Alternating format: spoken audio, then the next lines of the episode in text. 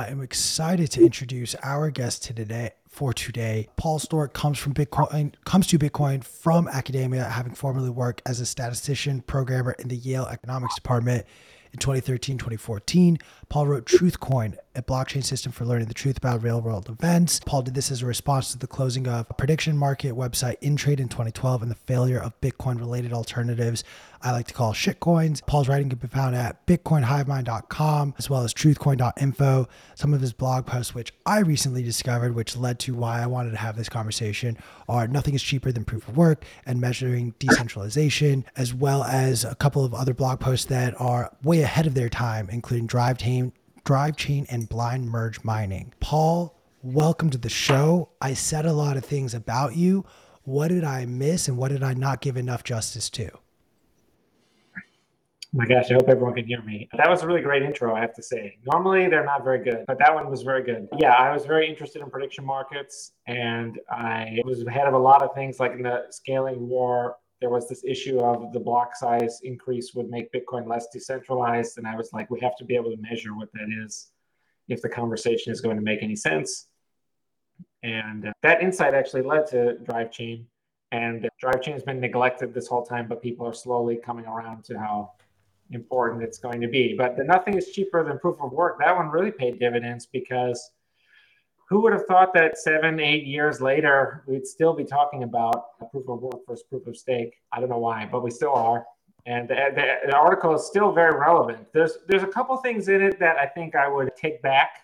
Oh, interesting. But overall, the whole thing is actually very solid because the core part of the argument is that the wasted resources do not come from they don't come from the fact that it's proof of work they come from the fact that the block is worth something so the block is worth $10000 people pay they'll bid up $10000 fighting over who gets it and that is what causes the waste and there's nothing you can do about that it's unavoidable so you can't make proof of work cheaper by switching it to something else yeah yeah I, I'm super excited to talk to you today. I, I'm also you you I get to cross off my bingo card. I was like, how long before Paul mentions drive chains? And you did it within the first 60 seconds. So got that one checked off. I think, but all, joking aside, I think that it is the Bitcoin space moves so rapidly. It's pretty amazing that this article from 2015, as you said, is is in almost completely still relevant to this day. And it's just such a I I feel like it is such a an eloquent sort of treatise.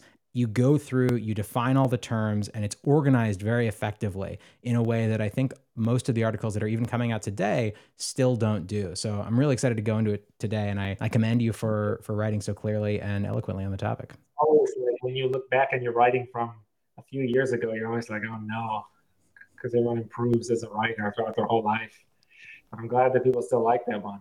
I, I wrote an, uh, I wrote one long with proof of work before, so that was the sequel, and that one was the the origin of the metaphor of auctioning off a briefcase, and that was also where I no one had heard of me before Adam Back linked to that article, so I owe everything to him. One BitcoinTalk.org posts linking to that. He quoted that part, and then no one had heard of me before. Oh man, I didn't realize that. I didn't realize that first one. That was kind of the the the, the article that got you on the map. I start. What's funny because that one was from 2014, and then I was like, people are still talking about proof of stake because there had been a lot of problems. Proof of stake is very old, and in 2010 it was considered for Bitcoin and Bitcoin talked on BitcoinTalk.org, and then it was rejected because of the cost of simulation. And uh, plenty of people demonstrated that the proof of stake would regress to proof of work in some way or another by just people just simulating the blockchain. I can talk about this if you're interested. Please, Paul, I, I need you to understand like I am such a noob in this space. And when I was reading, the first one I started actually reading was Nothing is Cheaper Than Proof of Work. And I, halfway through, I thought this was written like a month ago. And it, like, yeah, I know. Yeah, people link to it a lot. It goes, it makes the round every like you know. I can why I used to. I don't do this anymore because I don't. I don't quite care as much. But I used to have the Google Analytics going, and then I would like be lolling, and then it would just one point someone because you have all these other chains making proof of stake constantly a big issue in the news. So, but no, let, so, would love to dive down these rabbit holes with you. I mean, for whatever reason, we continue to see this discussion had, and I'd just love to start there because you you kind of allude, alluded to it just now. Of there's always a new coin coming up that's trying to perpetuate proof of stake, and then we have to, again counter this argument. Like there's a discussion we sometimes have of like shit coins and all these bullshit projects that happen outside of Bitcoin. They're never going to stop, and rather than trying to get them to stop, we just need to like focus on our stuff. Do you buy into that idea, or do you think there could eventually finally be like a nail in the coffin of shitcoins and proof of stake and other stupid ideas? That's a very good question. I think it depends. It's a terrible answer, but I'm going to say it depends. I think the the if we had every if we had all of our stuff together in the Bitcoin world perfectly, and everyone knew exactly uh, what to do to make like hyper Bitcoinization happen and make Bitcoin take over every other currency in the world and every other use case in the world. If we had all that stuff together, then no one would, people would not be as interested in altcoins or they wouldn't be able to sell them. So it's because that we don't have our stuff together that we that the door is still open and it's because it's just a combination of education and communication but also the constantly changing technology means that people always think that it's possible to do better. And I actually think that the the competition is actually good because we haven't quite worked everything out even in Bitcoin, and we should do that as quickly as possible. And actually, it's desirable for for mankind that you know you don't want to have like just a tyranny of one idea. Uh, we want to have other ideas. I have to say, in general, I'm very disappointed because all the altcoin ideas are actually terrible competitors, so they are not very good at all. They, they don't actually they don't actually stimulate fear uh, in, in Bitcoin world or a kind of a desire to push the envelope. We're very complacent in Bitcoin. A lot of people just assume that Bitcoin will take over no matter what happens, and that is something that I don't agree with. I think we could still make a mistake and and not even and below our gigantic yeah. lead. Yeah, we do can't you, get complacent. So, do you think? Do you think that altcoins or shitcoins are the biggest competitor to Bitcoin, or is there something else in your mind that is the biggest threat to Bitcoin?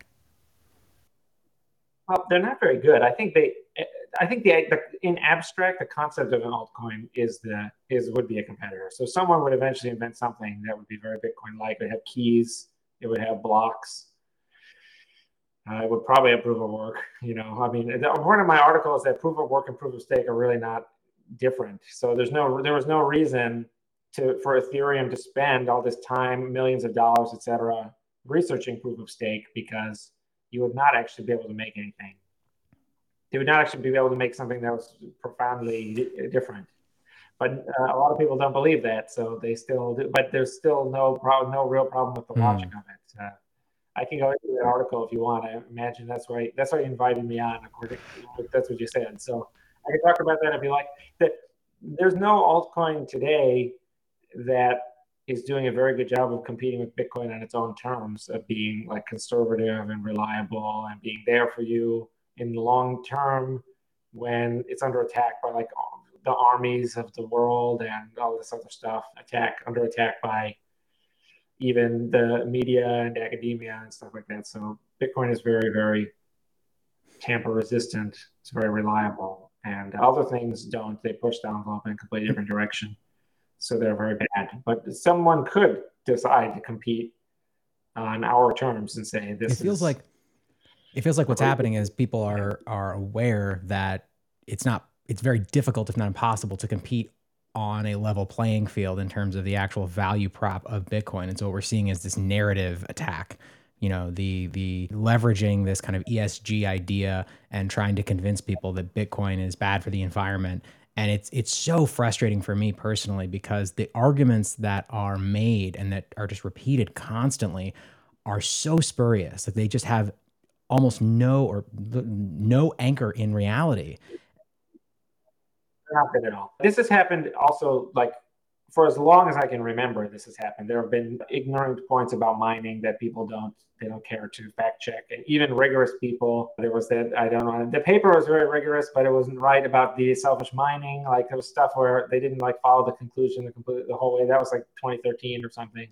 Everyone could say that Bitcoin was broken and everyone should sell their Bitcoins. And people said stuff that a certain mining pool had more than 50%. Or the, so the, the stuff about mining has always been wrong. I think it's because mining is so easy to measure and so noticeable. But I don't know. This is these are just be me guessing about why it's so bad. But I think the ESG thing is its own phenomenon, and we're actually just innocent bystanders, believe it or not. I think it has really nothing to do with us.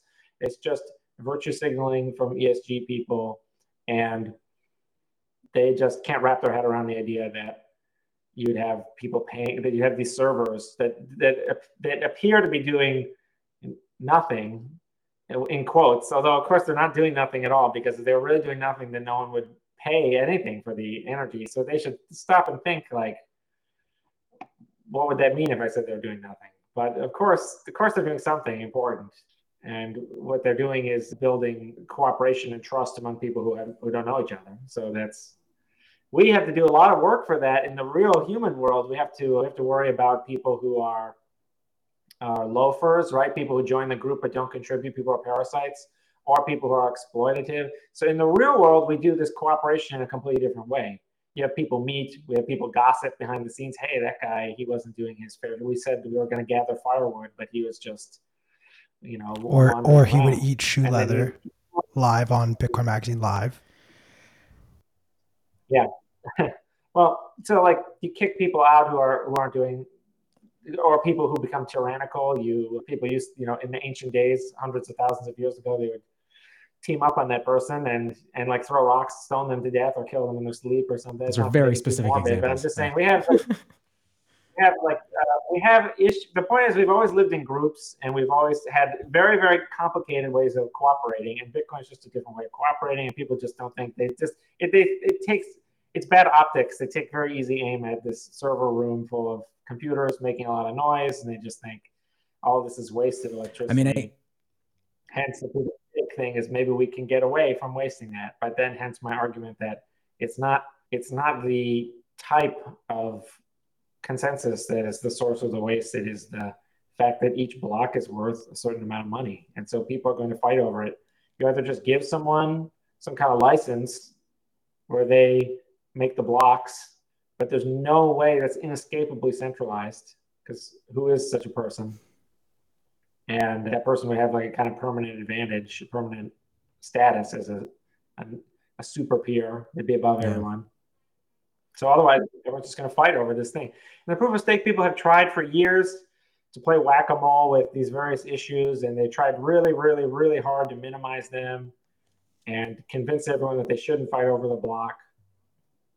It's possible that one day they will succeed, but it's just there's no real reason to expect that. They're pouring all this money into it, and I think it is just for the ESG. Uh, uh, they don't back in the, when I wrote that article, the comments were sort of glitched out, but I still have them. I linked to them on Twitter, and you can see in the article there's plenty of people like Vlad Zamfir, uh, Jae Kwon, or whatever, all the people who were working on proof of stake at the time.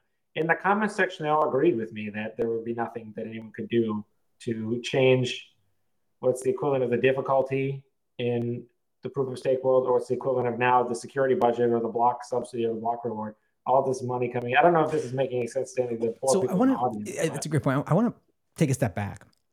There's just no, there's no real difference between proof of work and proof of stake. They they're going to try. They can try it really hard, but at the end of the day, the block is worth like a million dollars. It's like is let's say let's say all the blocks for a certain year, all of them, just the revenue side, is worth 10, 10 billion dollars total. So this is if you if you won every block for a whole year there's like a thousand blocks a week. So there's like whatever, 52,000 blocks. There's tons of blocks. You win them all. And you win all the fees and all the new coins. And let's just say that's 10, $10 billion a year. That's $10 billion a year that's up for grabs. So right now we fight in the proof of work world, you fight over in a very civilized and transparent way where you hash and everyone can see what the difficulty is and difficulty resets. People can make partial blocks to win the shares and the mining pools, things like that. It's it's very simple. There's just a one SHA-256D thing that you just do over and over and over again. In the proof of stake world, you'd want to do all kinds of other things to try and win 10 billion. If you succeed, if it's project of kicking everyone else off, you just wrote yourself a check for $10 billion. So that's the point is there's $10 billion carrot at the end of a, a stick, like at the end of a, a fishing line or something. And you can see like that that's the problem. That the problem is not proof of work versus proof of stake. The problem is that it, it's ten there's ten billion dollars. And how do you get grabs. it? And so of course they're to try whatever they can do. They're going to deny a service attack.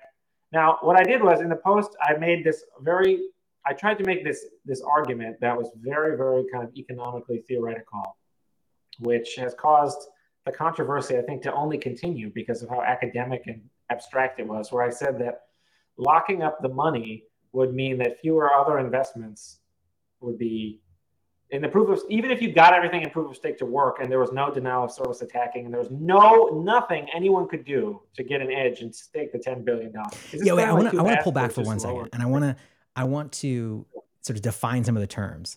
So when we talk about can you start by defining at a high level what we mean when we say proof of work versus proof of stake. Like what is how would you define proof of work and how would you define proof of stake just for the audience? It's funny because the point of my article is very there's very little but, but from, yeah from a from a work is the audience is you do this one type of computation over and over and over again. So your computer is working very very hard. There's no other way to do it. It's just based on quantity. You just how many times can you do this SHA-256 this double SHA-256 yeah. hash you're doing it really really fast and every two weeks the bottom performers are fired. So basically, since you're just doing a computation a lot, it comes down to the electricity you spend, the, the money you spend on hardware, physical chips, the money you pump in, the cooling to cool the chips. And it's basically like you're running your computer, you're making your computer work really hard. Like, you know, in the olden days, this still happens with a laptop. This doesn't happen so much anymore, but in the olden days, you would like be using your computer and it would just kind of make little sounds. But then if you fired up like a game, something that was intensive, the fan would go crazy and it would make start to make more noise because the computer is working really hard. So that's the work. The poor computer is working really, really hard instead of doing nothing or only working when you ask it to. It's going 100%, trying to just churn out as much of this as possible. In proof of stake, well, the idea is in the reality of the crypto system, in the reality of the their blockchain or in the reality of the coin, in that reality of the full node software. It knows somehow, which is part of the problem, this somehow, but it knows who has which coins and it also knows who stakes which coins. And these people put the coins into a, a sort of hazardous state, hazardous box. They stake the coins. They say, I, I put these, I buy in to with a certain amount. And then they, they join this, what would be the class of miners in their world.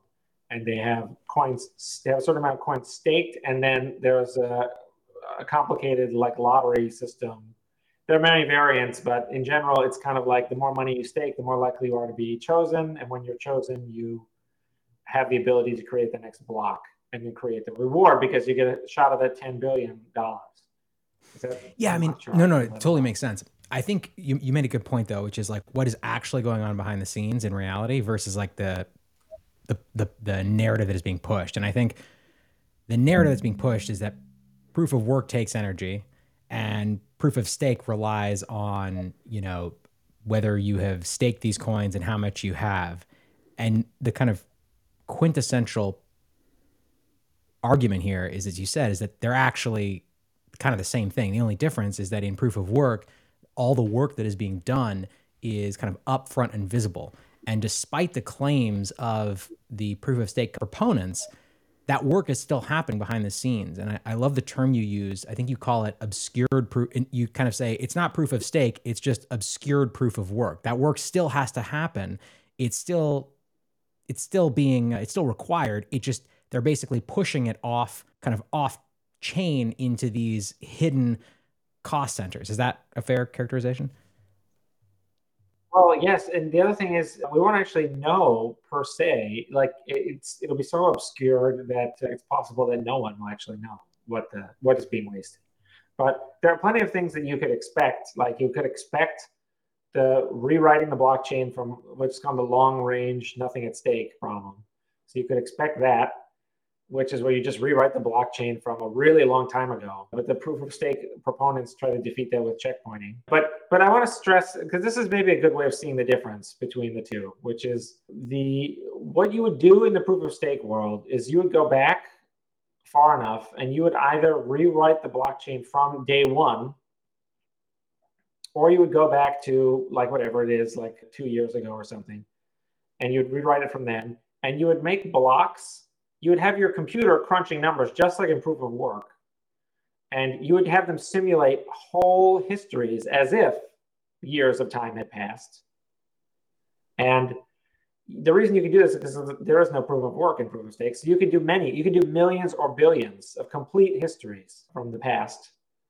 And this is the attack is to do this from very far along into the past and you can do this such that you win all the block rewards and you know all the keys, or that certain you can put certain transactions in later or or earlier. Or you can even what you can do in proof of stake world is you can go back and you can try to buy private keys from people who haven't used them anymore. They used to own they used to own like maybe they owned some ether back in 2021 they no longer own it so they don't care if anyone knows the private key because they sold a long time ago. So they'll sell it to you for like 10 cents. And so they give you that key, and now you have that key in your arsenal. You could stake with it when you rewrite the chain. You can have, you know, your computer is going to be doing all this. So it requires an, an upfront investment of of software to to do. So you're talking attack. about like what you refer to as state grinding. With that, sorry, yes, state grind, straight state grinding, just like every all the conversions of proof of stake into proof of work would be like Got some it. kind of stake grinding. And so they're all involved, but that's the, but the point. The thing you want to stress is the proof of work. The proof of the when you attack proof of stake by using a supercomputer, and when it does as much computation, it's going to be doing as much computation. It's basically you have a nine billion dollar a year budget for computing when you attack proof of stake because you're trying to get the ten billion dollars of winning everything. You see what I mean? So you have $9 billion budget now to hire software developers, algorithms for things. And you're going to be writing, you're not going to rewrite the chain once, you're going to write it like trillions of times. And you're going to try everything final, in order um, to get that. The definition of the attack is that you have many different versions, some of which could be very, very similar, other than that they're controlled by you, but they look like the real. And then what it comes down to is the Ethereum people just, they retreat as if it doesn't matter to saying, well, if that happens, we will get the state of the system from someone else. We'll get like whatever. Someone will just tell us. Vitalik will just tell us what the most recent block hash is. But then you see, once you've spent the first two or three billion dollars getting to that point, then you just spend the last billion dollars, whatever, just like doing the centralized version of the attack. You're just like, you know, I don't know, like kidnap everyone or bribe people or whatever it is. And so again, but now you see what's frustrating about this if you defend proof of work is because these type of attacks they won't like just happen overnight when they switch to proof of stake. They would like they would be building up. You'd be building up the strategy and you'd say, well, do I even want to bother? So that's part of the issue is it's not like you just do the attack as soon as they switch to proof of stake because it's not like proof of stake is completely like i'm saying they're, they're really just kind of like similar and proof of work has the sort of anti-fragile property of just like it's the next block is very unstable but the whole blockchain is very stable. But the proof of stake it's kind of like they're trying to this funnel thing where each the next block is very stable but huge breaks in the system are way easier. So but but you can see that the, the like I continue to stress, the issue is that there's a $10 billion a year budget up for grabs, and that is what is going to either cause it to waste as much resources as proof of work, even though that may not be energy, but it will be waste $10 billion a year in equilibrium, or it will just stop working. More likely, it's, I mean, this is the other thing is that the, the Ethereum people have never cared as much about having the so-called, you know, the decentralized peer-to-peer property and letting everyone code. So it's this. The, the other thing that the other nuance to this issue is that since they never cared quite as much about that, they flirt anyway. They just say, "Who cares? We're going to flirt anyway with just having it be, you know, Vitalik.com, the the blockchain or whatever." And so, so since they never really cared, then they can kind of play this game and they can say, look, we switched from proof of work to proof of stake, but really they never really used either. It was just kind of like a, the proof of work was only being used to uh, distribute the ether. It wasn't being used for security the way it was, the way it is in in Bitcoin. So again, that's a rambling, confused uh, answer. But no, I, I, I was gonna bring up the story that you share actually about like the TV shows and that example because I think that like really helps people visualize the very technical stuff that we were just talking about for probably the last like 10 minutes. Do you want to just quickly walk through I wrote it a long time ago. I also remember at Anarchapulco, I did a panel about this exact thing with Daniel Krawisz, who said that it was the greatest. He was like debating me, sort of, but he said this was the greatest, the funniest thing like he'd ever read, like that year or something. So he got the kick out of it. He's completely Dude, I, I'm a former Hollywood agent who want, read this and was like, "Oh my fucking god, this makes perfect sense to me now." Hey guys, this is Q from Bitcoin Magazine Live. This podcast is brought to you by our sponsor, BitMEX. BitMEX is one of the biggest supporters of the Bitcoin space in the last decade, actively donating to developers and putting out some of the most cited research articles. What you might not know is that BitMEX recently launched a brand new spot exchange and mobile app that takes the experience of buying and holding to the next level.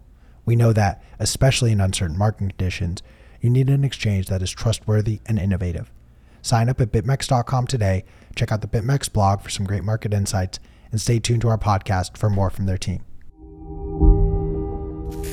Bitcoin Magazine and the team that brought you the world's largest Bitcoin conference is bringing the mission of hyperbitcoinization global with the inaugural European gathering this fall. Bitcoin Amsterdam takes place October 12th through 14th at the beautiful Westergas venue in the heart of the city. Join thousands of Bitcoiners for three days of curated Bitcoin content that is relevant to the emerging Bitcoin scene in Europe and the global movement.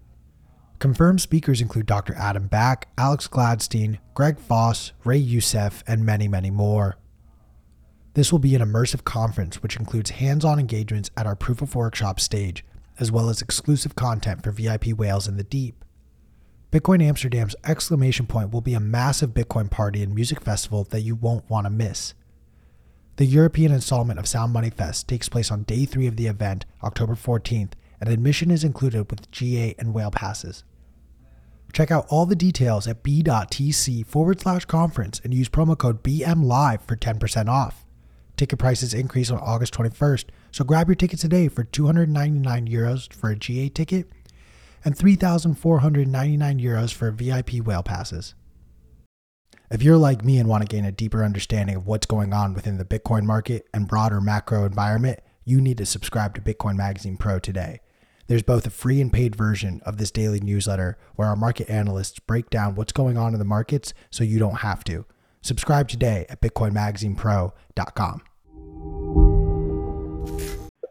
Yeah, in proof of work, you're you're an audience member watching the television show.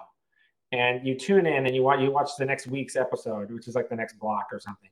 And the user the, the audience decides like which if there's different blocks the audience decides which is the sort of the real block based on the quality of the show because you can tell like how much money did the miner spend making the block? So if the show is getting good if it has good special effects like you can tell a movie made in the 90s versus a movie made in the 70s versus a movie made today or whatever. Maybe that's not a great example because movies today aren't very good but but you, you can tell that more quality quality is going up better acting better special effects you know better writing. So this is the proof of work is the blocks have more effort.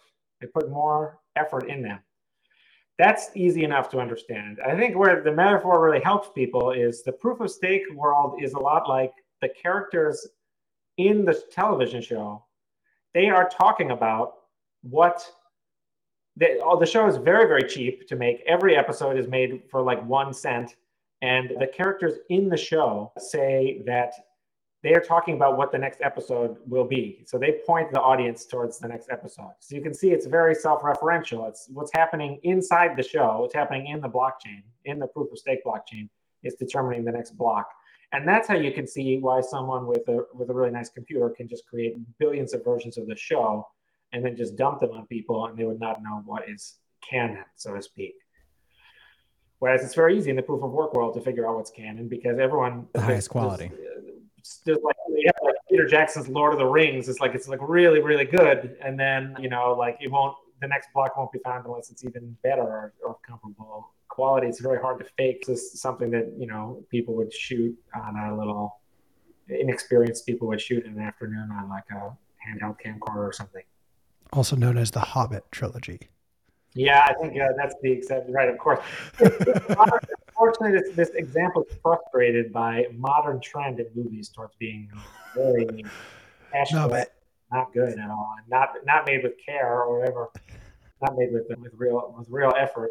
Uh, but they do take a lot of money, so that's unfortunate. That they do. I also want to unpack. We talked a little bit about the hidden costs of a proof of stake method. I talk a lot about how the entire US dollar system is backed by the energy used by our US military and the energy it essentially takes to run the most powerful military in the entire world. There actually is an article that came out a while ago by a fake person from Super Smash Brothers, Mr. Game and Watch, but there's an appendix in the article that is about the proof of work of the US dollar that is is very good. So there's a whole appendix about this and I put it on my site. It was on, uh, I think, it was, I think it was on Bitcoin Magazine at some point, but some, I don't remember. It was like years ago, like a long time ago. But I don't remember exactly what it was called. But you, there's not a lot of things with Mr. Game and Watch, so just Wait, you... people doing stuff like that. So there's an appendix in that about it's about exactly what you say about, and it talks about like cost, how much more money is spent on lobbying. There was like no money spent on lobbying before like the 70s they like exploded into existence. So this is the lobbyist buying the printing press in Washington D.C. All the you know like um, every kind of thing of that nature of just people spending money in the real world to try and get the distorting effects of the U.S. federal budget and the Fed. The Fed's bailouts, like the Nassim Taleb part, where Nassim Taleb, he was back when he was super great after the financial crisis, he was saying that everyone in the financial world knew. They said the worst thing in the world is to underperform by a couple percentage points. You always have to push the envelope. If people are pushing the envelope, you always have to push further and you always have to outperform. And he said, if you blow up and lose everything, eh, that doesn't matter. So he's talking about the incentives in the finance industry. And so you always want to try you always want to lever up basically so that you always have the returns go really really really well and then if you blow up and have a huge collapse that's not a bad deal because he said everyone knew that you'd get bailed out because this happened all the time and i saw this at uh, i was at a i was at a lecture in person at, at, at mit i didn't go to mit but i was in the audience they had this thing after the financial crisis with marty feldstein and he said every time we have a problem with the banks we recapitalize the banks which is to say we just give them money and it's a moral hazard. They call them moral hazard because they say they don't care now if they blow up. And this seems to let he, according to him, is he telling that you know to what extent is his comment accurate? No one knows for sure, but he said everyone knew, and his explanation makes perfect sense. And it's very it's child's play to do if you understand anything about finance. You know, basic derivatives or something. You can say, well, anything will will pump the returns of this portfolio up. Instead of getting 6% a year, we can get 7% a year with a 1% chance of getting like minus 100%. And then I say, well, listen, we can have like, we can get 8% a year with a 1% a chance, chance of getting like negative 200% or, or losing something else or like becoming mass, you know, owing 20 times what we, the entire market capitalization of the company or something. So it's child's play to just keep doing that. You can hit 8, 9, 10, 11, 12%. And that's what that's what Nassim Taleb was saying. And that is in the appendix. I remember those two things, the lobbying, all of it. And if I don't remember if he added it all up and tried to see if it was like the same number, but that would actually have been really cool. I don't remember, but there's a lot of stuff like just the politicians are all the growth in entitlements is another thing is people used to spend a lot of money on like the Eisenhower Interstate project, which is like building the highways that connect America, or like the space race, like going to the, building a rocket that goes to the moon, like some important things, you know. At the Erie Canal, it's in the 1800s, but like the point is, people the tax money would be used for actual things, you mm-hmm. know, as opposed to bailing out banks and now the system. And then it's used the Health and Human Services or whatever like the military is like a third, and then there's like a more than a third is just like basically like welfare checks or or just checks that go to people for healthcare for whatever. It's just just we're just sending people cash, so we don't actually spend it on like. It's not actually spent on like a project, you know what I mean? Like the Intercontinental uh, Railroad or something, like something where you actually get something that would like plausibly benefit the whole. It's just paying people off. Yeah, instead of investing in the future, it's literally just perpetuating the existing system. So that's people should more people should do research on that issue. And like the is is everything proof of work? Is everything seigniorage? Is everything just an inflation tax? More people should look into that. That's a very interesting topic. This happened. This is well known. This happened like when gold was found in the Americas. There was just lots of inflation, and there's lots of people have written about that. That's all that stuff is interesting too. The idea that more gold doesn't help uh, this yeah. ironically is linked to the thing that I would probably take back from my article. Oh, go into that. But I don't know if, if, if people are complete noobs, they want to. But this article went for many years, and one of the things they said was that even if all the problems with proof of stake were solved and there was no possible way that anyone could ever use any of their effort to have any advantage, and I think that's basically impossible. But I was writing, even if that were the case, you'd still have the case that you have to stake money and what I said was something like, first of all, the money staked will be way more than the what is burned in proof of work because it'll be like interest. So if, if, if proof of work burnt five dollars a year, hypothetically, this is the complete hypothetical, five dollars a year was being spent on power, chips, whatever. Then in the proof of stake world, they'd have a hundred dollars staked because it would be something like five percent interest rate would be like five percent interest would be. So everyone would want to stake because it's just so much easier to stake than to mine because you just like click a little button. So because it's so easy, more people would do it, and that would be the equivalent of like the difficulty going up and up and up. Hmm. So it would be chasing further away from it. And what I said was this hundred dollars would not be it would not change anything like in the inflation deflation world because the money is not permanently destroyed. So if you permanently destroy hundred dollars, then all the prices will come down because people say, well, the money's gone. But if you only temporarily do it, then I would say people are going to wait. They know the $100 will come back. Now, I have to say, on that particular point, this is now going to become like a super graduate level PhD econ But let's fucking go. When I wrote that, I now think that that is probably a question for like some new genius of the future to figure out exactly to what extent is that even is that true? Because I don't think anyone knows. I tried very hard to actually figure it out. Is it the case that if you just lock a hundred dollars up for a year, does that do nothing, or does that do something? It would appear that it would. It would appear that it would do something but I'm not sure. And I, I tried with a piece of paper and I tried doing math and I had examples and I tried to work it out and I got like sort of halfway there and I got really confused. But but I hate for anyone to get too confused before I finished what I was saying.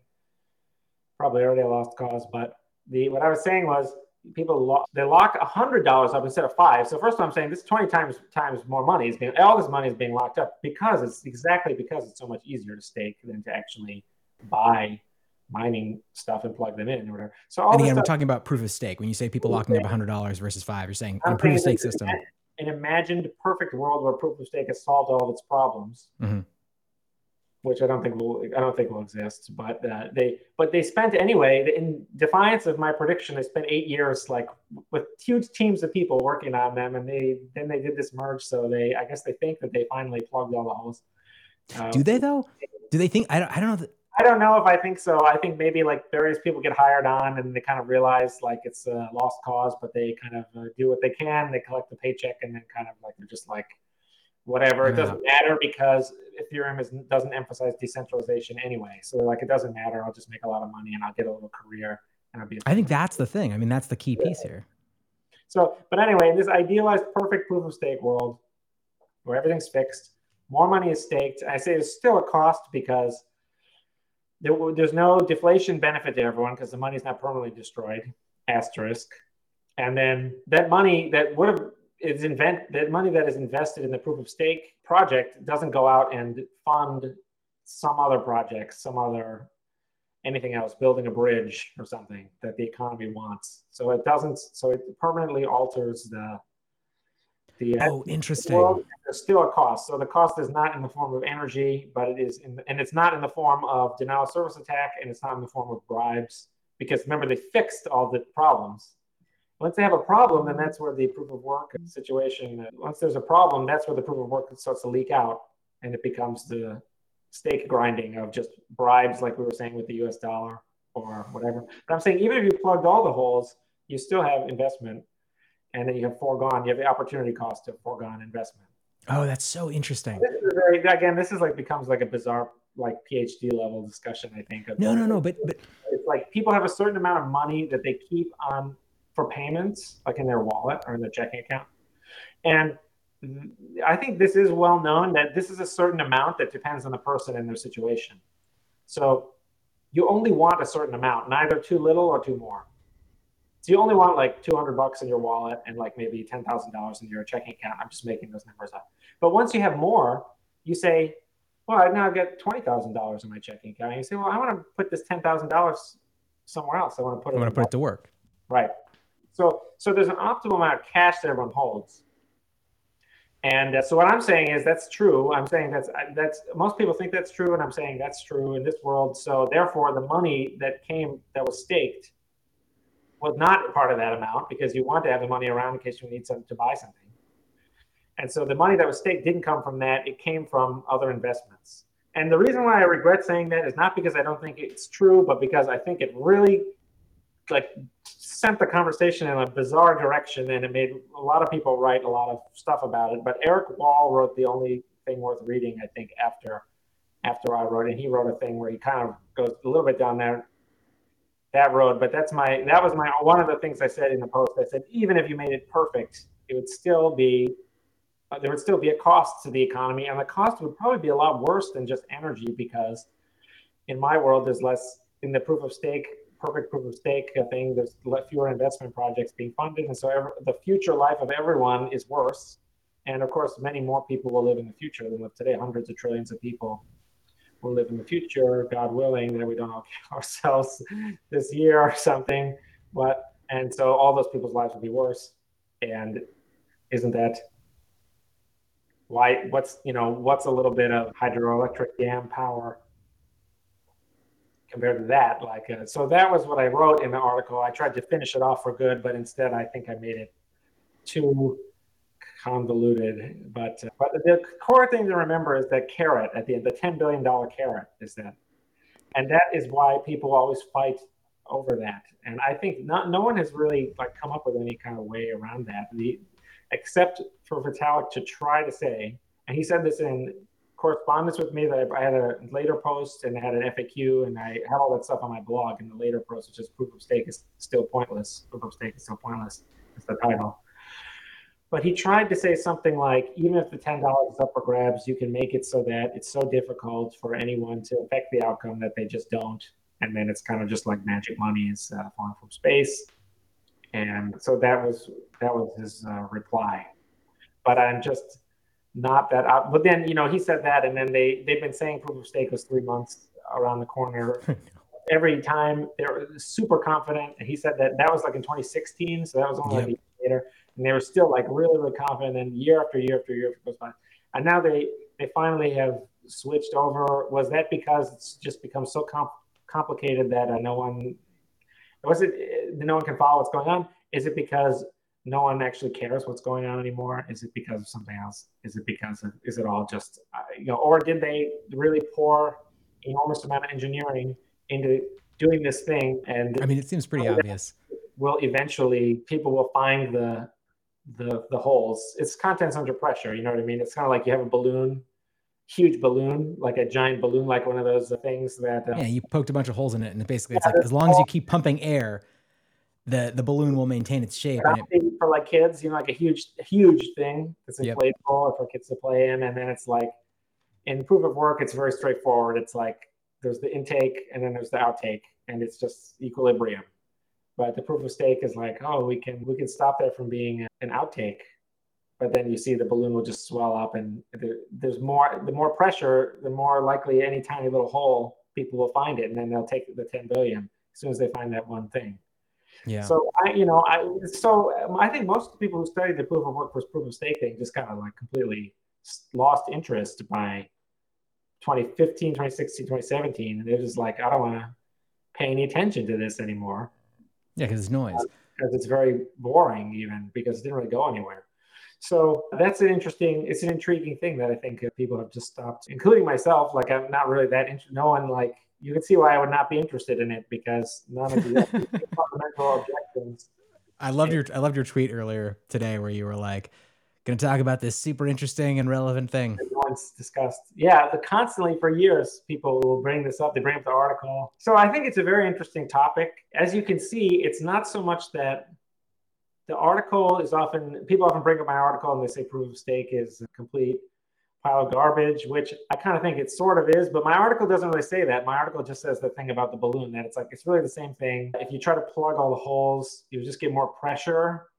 And so people will be looking for the holes because it's the problem is the $10 billion a year of revenue that and when you say the holes it's like it's strategies that take advantage of that. And, and again I, I just want to bring it all the way back around. And they say you cannot costless simulate. Well then they'll say okay then i'll denial of service attack my my rivals. And then they say okay if you can't if they magically fix denial of service attack then you say something else like i'll buy old private keys or i'll do you find and then if they say you can't do that, because it, incent- really it incentivizes those strategies. That's your point. And I, I again, just bring it all the way back around. The reason I think that this article and that and that the multiple articles you've written about this are so effective and have really stood the test of time is because instead of arguing from a instead of trying to say, you know, proof of stake bad, proof of work good, you're just explaining the economics or attempting to explain the economics behind it which to me are it's it's just so much more compelling. You're literally just saying like the work has to happen.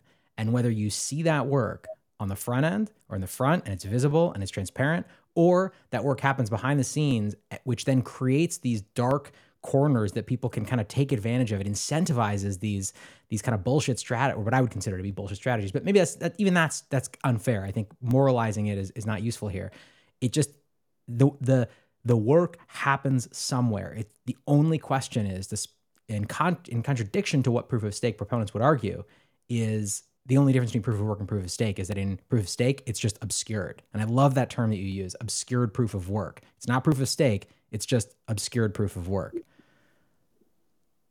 Yeah, I think you're right. And I think you're also right that when I finally found the title, like I wrote the title last, I was like, this is the perfect title. Nothing is cheaper than proof of work because I'm not even saying, like, I'm saying it's, I'm saying it's a tie basically. And that's really the point of the article is that as soon as you try to go cheaper, what you're saying is someone's getting free money for no reason. Exactly. And, uh, complain about that. And so that was the perfect title. And the moralizing of it does not is is not good because it leads people to think that you are like a brainwashed cult fanatic uh, and that you're not thinking rationally. And people because because it's partly part of the problem is you had this stuff you had this stuff Peercoin or whatever you had stuff that was proof of stake and it didn't just immediately burst into flames and and stop. So you had to have some explanation of like this uh, this is also like vaguely possible but that's different than saying it's worth doing. It's, it's not worth doing. It, I don't. I really don't see how it was worth. That I don't see all the Ethereum's like R and D on proof of stake as being like a beneficial investment for no, it's humanity. And I think you you really hit on it is is that they it's partially not genuine. I think I think that even they don't actually care, and it's kind of like a, it's a pretext. It's just saying is a product of differentiation. There's a exactly Bitcoin is all these, Ethereum is these other things. So that's why when the DAO hack happened in I think 2016, uh, Bitcoin Magazine asked for a bunch of people for opinions, including me, and I was the only one who wrote the opinion of what they actually did. Where everyone said they should not, they should respect code as law, blah blah blah, and I wrote, well, they this is really they got themselves into this stupid situation. But what I said was Bitcoin would never rewrite this thing, and they're a competitor to Bitcoin. So what they should do is they should just do the other thing because they have to, they want to be different, and that's smart. It was, and they I think they've been doing that like literally since they since 2015. They've just been saying how can we be different when they go up on stage and dance, you know, in costumes and stuff? Like uh, Jameson Lopp with like a machine gun in the forest. like it's like they know, like they know that they're yeah. I think, and that's most of what this is. I think so. That's it's unfortunate that this this starts to take up people's technical people's times, and the poor investor and the poor user start to research what is the difference between proof of work and proof of stake. Really, it's it was a marketing bullet point. I think maybe the whole time. I don't know, but it's probably going to since it's been going on for so many years, I'm sure it'll people will still be talking. For some, it sounds crazy to me, but I'm sure people will still be talking about this years from now. You, I don't know why. You said something interesting, or you mentioned something earlier, which is like you know this idea of the way that funds are currently allocated in our sort of traditional financial system, and sort of this idea of you know a lot of the the, the taxes we pay, the money that is printed, just instead of going towards productive work instead is necessary just to perpetuate the system. You know, you talked about sort of like in the past, it was like the, the, a lot of this, this, these funds and taxes went into sort of like creating like you know highways and national parks and things like that. And now you know this money has to get printed in order to just maintain pension funds, maintain Social Security. And I actually think that that is kind of what's going on here when it, it, it's I think there's a it's very similar to what's happened in the Ethereum space. It's like there's so much effort. You you asked the question like why has there been so much or people were surprised that there was so much money and research and time spent on trying to justify a proof of stake system. And I think it's for the same reason. I think those people are already so heavily invested in the system. They are like, well, this may not make sense. It's not actually a great idea, but we just have to pump all these resources, time, energy, work, you know, PR into just continuing Ethereum as an idea and proof of stake as an idea, just because otherwise the alternative is they have to acknowledge that this is a failed enterprise. Yes, I think it's just another part of the whole product differentiation contrast point, actually, which is to say that it's part of the Ethereum, whatever you want to call it, culture that they will just raise lots of money and fund lots of weird, like a laboratory experiment type things. Like there was a a long time ago they would do they were doing like ghosts which was like uncle blocks I, they may still do this i don't even you know like i don't even know like what's in the in the final version now they switched to proof of stake but they, they would do all they do almost every bizarre idea that was had in the whole period of like 20 the whole like 2013 to like 2016 period there were all these weird ideas about should people do that should there be constant inflation? Should there be what should happen with fees? And they did. They just threw everything in. They really threw everything in in the 20 back when I knew much much more about it. There was like the 2015 2016 period. They were just throwing everything in, and they were having they had ghosts. That's what they called it, Casper, because it was like a pun. They had all this stuff. They're just mixing things together, and they did all this stuff. And that's part of what it is. Is not so much even a proof of stake specific thing. It's just the Ethereum MO is just to have this giant expanding tree of complexity and just to have more.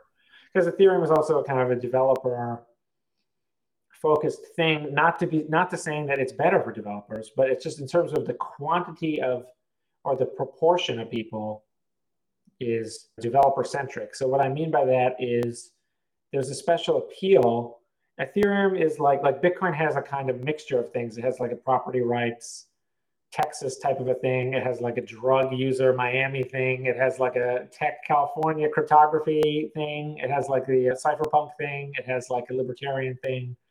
It has a, a little bit of a finance thing, which the with the Chancellor on brink of second bailout for banks is the economics thing. Whereas Ethereum is more of like a kind of like crazy computer thing, if that makes any sense. Like it's more of like a, let look at my weird algorithm. That's like kind of more of like the brand. And that's why I latch onto that when you say, well, they fund all this stuff.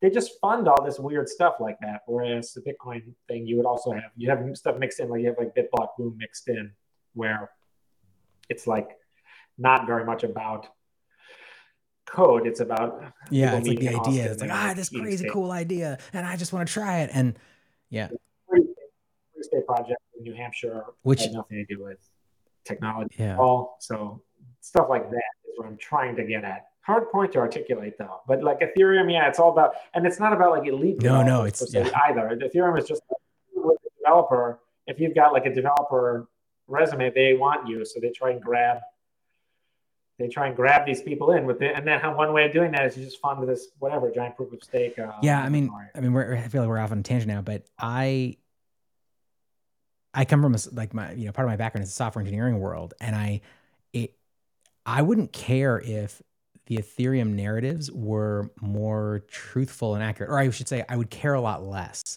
if it was like, hey, this is a just insane experiment. Like it probably won't work. In fact, it hasn't again and again and again and again. But we're here. We're just having fun. And obviously, like we don't compete on the same axes that that Bitcoin does. Like we're just here fucking around. And like maybe you put your money into it. Maybe you're a VC and you invest in this space. And like you should expect the same types of potential returns you do in any other random startups you invest in. It's like one out of every 100 startups is going to be, you know, a win, and the rest are going to be total garbage and bullshit but it's never presented that way. Ethereum is always presented as like fait accompli, like it is, you know, it's to your point, like it's happening. Like they've been saying that they're going to shift to proof of stake for, you know, what, five, seven years now. Like it's about to happen. It's right around the corner. Like let's fucking go, get ready. And then they just kind of crib narratives from Bitcoin, you know, and when the, as the the Bitcoin narrative of being sound money has become even more and more relevant, suddenly it's like now we're ultra sound money, you know. And there's no acknowledgement that like previously it was like the world computer narrative turned out to be bullshit and CryptoKitties broke everything. It's just like sort of what's next, what's next.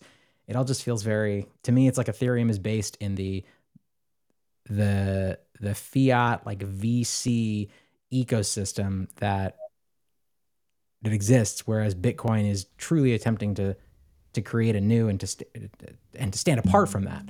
And I, I, just it irks me so much that they intentionally try to conflate coin with everything else, including Ethereum and proof of stake. But I think there's a no, Paul. Please go ahead. I was just going to say that I think that's uh, there's a lot of truth to that. I think as the question is, as Bitcoiners, like, why do we like what I it's hard to bottom line everything, but it's like, what should Bitcoiners worry about with with Ethereum? Like some people say we shouldn't worry at all because it's such a it's so badly run, and there's a lot of truth to that, or just that it's so different and that it emphasizes such different things that it will eventually collide with like the Venmo path, like the centralized path. And once, because the issue with the centralization is not so much that centralization is morally bad or whatever, but it's just that you'll eventually you'll eventually have to compete with like Venmo Visa, or central banks and like a SQL database, and you can't do that, and you will get crushed. So the, the problem with the centralization route is that it's a losing route. It's a dead end. You can go for a while, but you will actually you'll you'll, you'll be completely screwed, and you'll certainly be regulated to the point where it's impossible to do anything subversive to the extent that Bitcoin attempts to be kind of something novel so that was the de- the whole point of Bitcoin is the novelty is, is the decentralization. So I was just going to try to agree with that. That Ethereum does do a lot. I remember in September 2015 they said it was three months away, and I remember that happening. I remember joking about it at Scaling One. So they were saying, so it is. It was seven years ago that they were doing this, and they also I remember them doing weird other startup like things, like they had their Ethereum was paying people. They said we'll pay you back later when the project launches will give you tokens. They had like kind of like off balance sheet debt, or they had like weird, very startup like things. But that being said, that you know they were there were a lot of competitors in that time that did uh, way worse. Uh, I have another metaphor, which is that it's like a two party system where Ethereum, uh, Ethereum is like the challenging party, Bitcoin is like the leading party, and then you have the third parties, which are everything else that no one really cares about at all. Because the only thing that can really challenge the dominant party, like the only thing that could seriously challenge the Democratic Party in the United States right now would be the Republican Party. Like it's just not it's not feasible to challenge them with something else. You know, to catch a thief, you need like another thief or something. So I think that's why it goes down to two. And that's why people actually care about Bitcoin and Ethereum. One of the other things, remember Bit BitShares, NXT, or whatever, that, all that stuff went away and never came back. Auroracoin, all these things, hundreds of them. And so Ethereum made it as a kind of a competitor, and they partly by being different. But yeah, you were going to say something. Well, uh, Mr. I was just going to sort of present this question of like we live our current fiat system is proof of stake, and so it feels like almost more palatable for VCs, like you mentioned, P, or just regulators in general, to more readily accept something that they I think can wrap their minds around versus an entirely new way of thinking and having a relationship with money. I don't know how much you necessarily buy that given our entire conversation has just been proof of stake is just like really bad proof of work. You're just moving the work somewhere else. Well, as I said, I think what it really is is that the the the novelty of Bitcoin is the decentralization. I think that is so different that that's actually what's difficult for people to understand. It's very easy for especially VCs to understand something where they say like, okay, give me 20% of this dollars or whatever. And it'll be like Solana. You go to A16Z, if it'll give you whatever 20%, 40% of this project, 20% of the whole project. Will give give us that. It will give you a huge amount of money, and then it will pump, but it can never make it to hyper hyper Solanization. You know, whereas 15 million dollars per 21 million Solana or whatever, and everyone in the world is using it because what you were saying before, you were saying like Bitcoin represents more of like a conception of the public good. Bitcoin is like the world will be better switching from centralized finance to Bitcoin whereas the the the startup model is too private i think believe it or not because it's like one person owns 20% it's too easy to just start a different project where you own 19% or you own 22% or some other number or something like that. So the interest that's what they call an interest-based coalition where everyone's held together by their own self-interest. But that's very different difficult because in game theory there's this thing called divide a dollar game where you can always people can always undercut each other and stab each other in the back. Just three people are trying to split a dollar, but it's it's unstable, and that's very true in the real world. You can't have you need to have a conception of the an idea about what is better for everyone.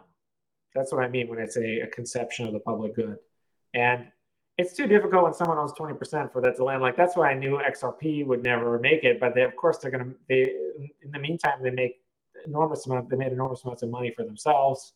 Good for them but you have to really be able to make it. You have to have a story where it can get to $15 million per coin. And with Bitcoin, that involves lots of things like the whole darknet market, what we used to be called System D, that used to be $10 trillion a year. When I, back when the US GDP was like $15 trillion a year. When I looked that up, it was like a long time ago, but it used to be called System D. You these badly run countries like Nigeria, no offense to the badly run monetary policy and everything, banking bad infrastructure. So people would switch. They'd say, I don't care that I'm late to Bitcoin. I need to switch to something that's going to something that will protect the future and, protect my future as an economic, uh, as a worker and a saver and things.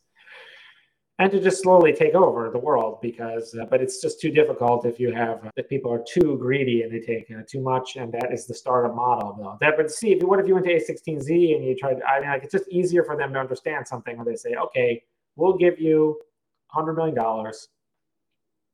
We'll take 40% of the whatever it is, the Solana. I'm just making this up. I don't actually know the number, but it's something like that. And they say, we'll do that.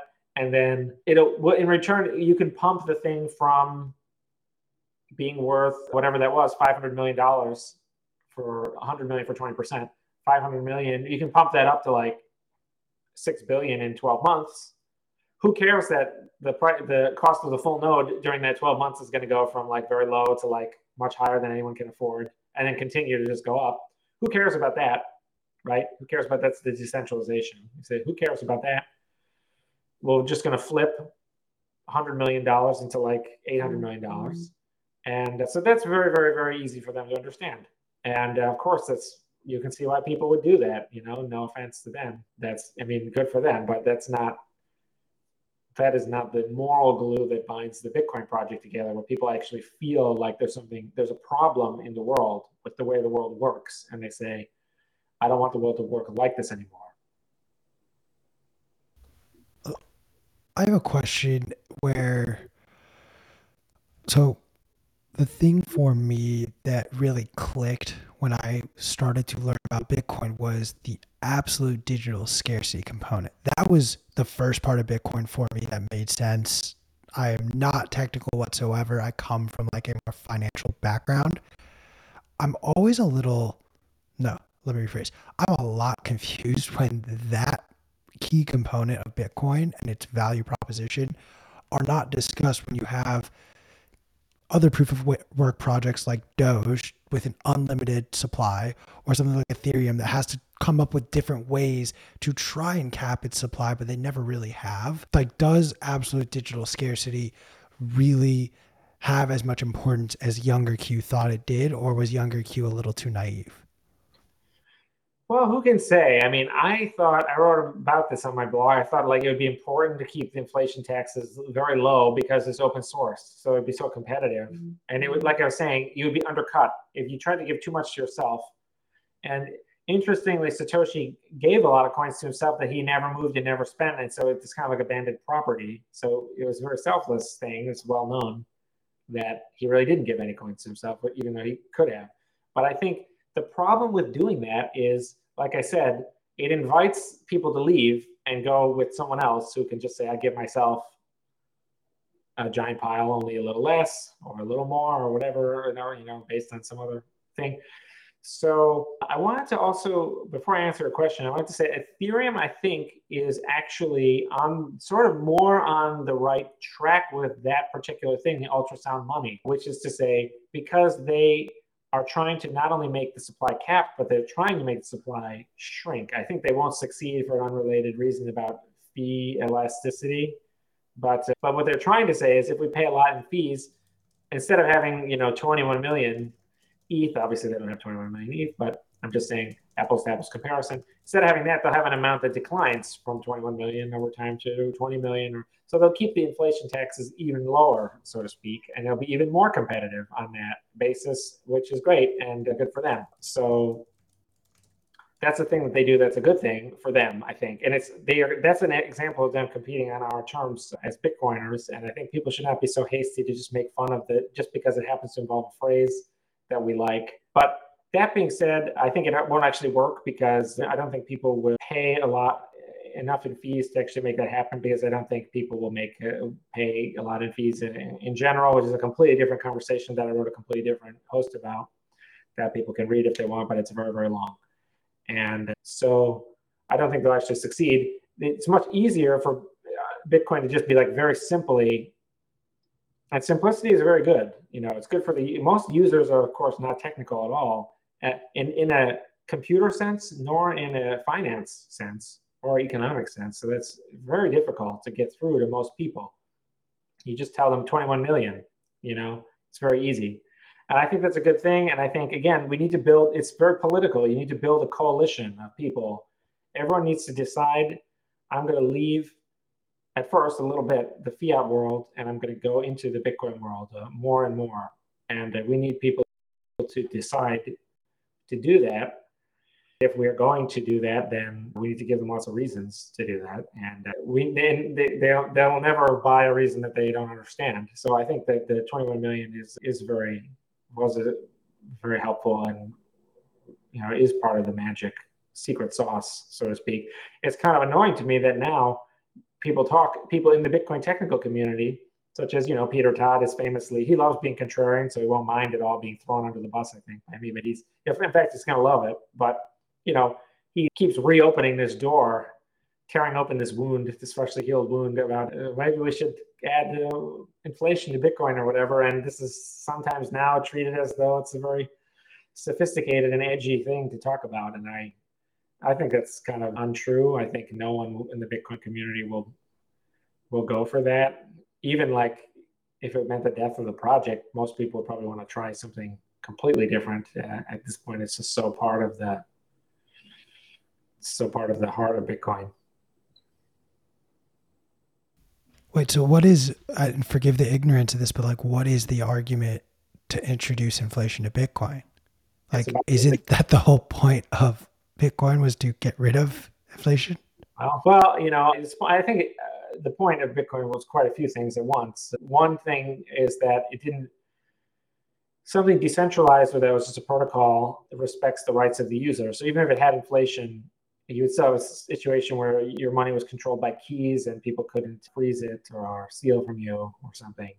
Couldn't steal from you in particular. With the inflation, they'd be stealing from everyone, but they but you would still be you have your kind of sovereignty and privacy. The reason involves the idea that once all the coins are mined, we have to pay the miners with something else, which will be fees, and the total amount, the total purchasing power, the total amount of economic effort behind all the fees will equal the total amount of revenue given to miners, and that will equal how much money they spend on hashing exactly by what we were talking about before, the whole proof of work equality theorem. So that $10 billion a year will go down to a very small number, and then there'll be only a few miners mining a little.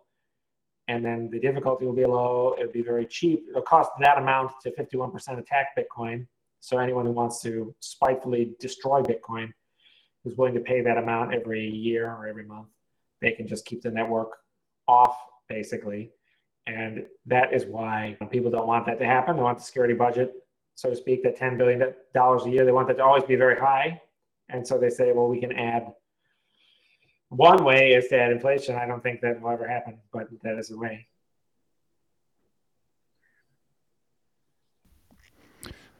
Paul, I know we're coming up close to the end of our time. I want to give you the opportunity because P was so so excited to specifically talk to you about drive chains. I know obviously we don't have a ton of time on that before like the less technically savvy people. How would you first just recommend an introduction to it and where should we go to like really start to understand what this concept is? Yeah, I thought it wasn't that complicated. When I first proposed it, I the subtitle was even the simple two-way peg, but apparently I was dead, never been more wrong about anything in my entire life because apparently this people find this to be very mystifying and almost a lot of people think it's too good to be true or some other weird thing. So I have a website, drivechain.info, and on that I have a YouTube playlist. And the first video on the playlist is only it's like I think it's like 18 minutes of me talking and then some questions, some Q and A, and that's not so bad, I think. Uh, but but the, the drive chain idea is, is it says that you have you have Bitcoin blocks and then you have blocks of something else called the side chain, where it's a completely different piece of software. It might as well be an altcoin, but there's no coin there. So in the sidechain world, you send Bitcoin over to that piece of software, then you do whatever you want over there, and then you send the coins back. And the, the issue is how does that happen? And I have a way where all the side, the blocks of this, the side chains, these alternate chains, these different pieces of software, these completely different computer networks, which could be like Ethereum or like Solana, as far as anyone knows or cares. That those other blocks are optional for layer one, so you can ignore them completely. They're fully ignorable.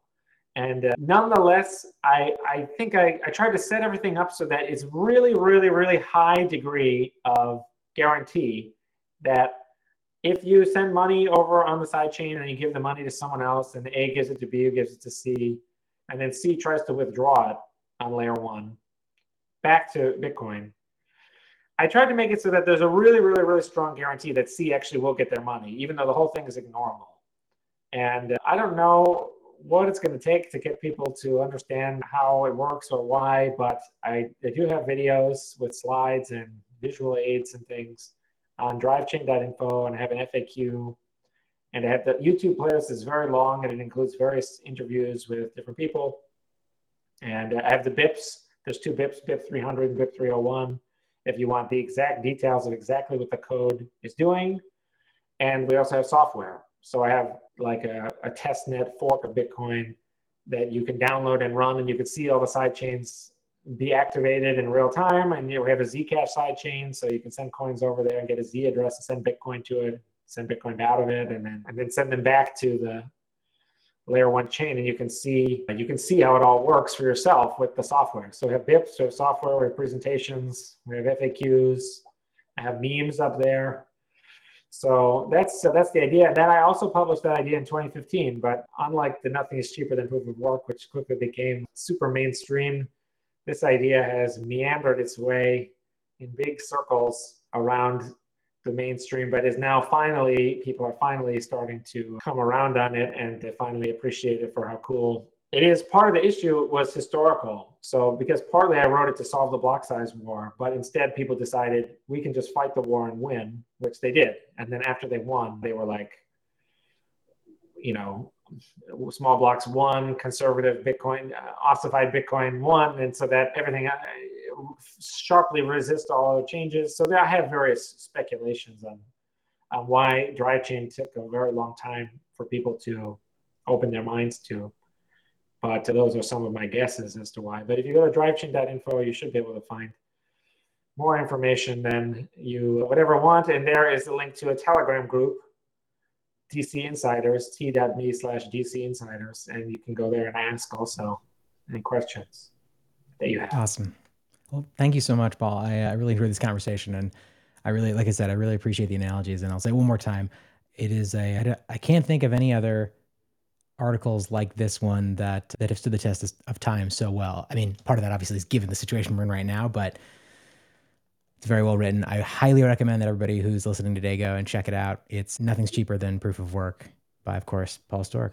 And I think measuring decentralization also held up, and yes, yes, that people should try to figure out. And that one is also has a very simple message of just it's the cost of running a new full node that is the that is how when that's low you're decentralized and when that's high you are centralized. And that is that is also part of the key to understanding why drive chain it doesn't uh, harm anything because your layer one node is still very cheap to run and all the sidechain blocks are ignorable so that's also a key to understanding sidechains as well as merge mining and plenty of other very advanced things that even plenty of other big experts i think don't totally understand at least not the way that they don't see it the way I do.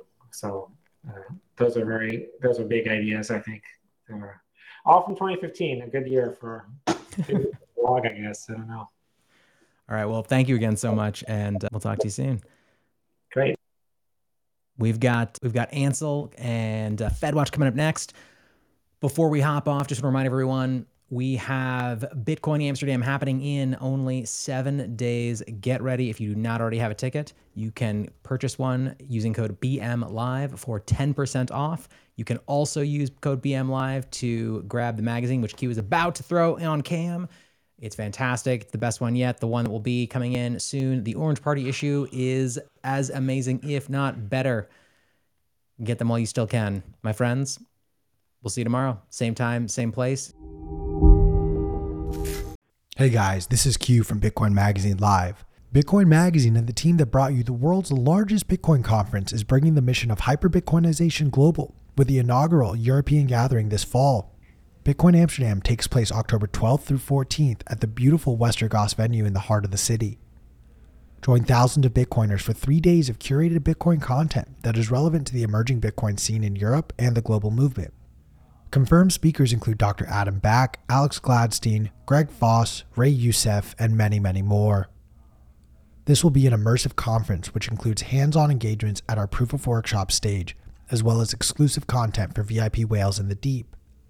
Bitcoin Amsterdam's exclamation point will be a massive Bitcoin party and music festival that you won't want to miss.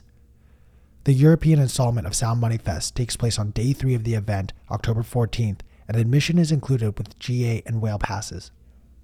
Check out all the details at b.tc forward slash conference and use promo code BMLive for 10% off. Ticket prices increase on August 21st, so grab your ticket today for 299 euros for a GA ticket and 3,499 euros for VIP whale passes. The censorship resistant issue of the Bitcoin Magazine print edition is available now Grab your copy at your local Barnes & Noble store or head on over to the Bitcoin Magazine store and use promo code BMLive to get 10% off of your order today.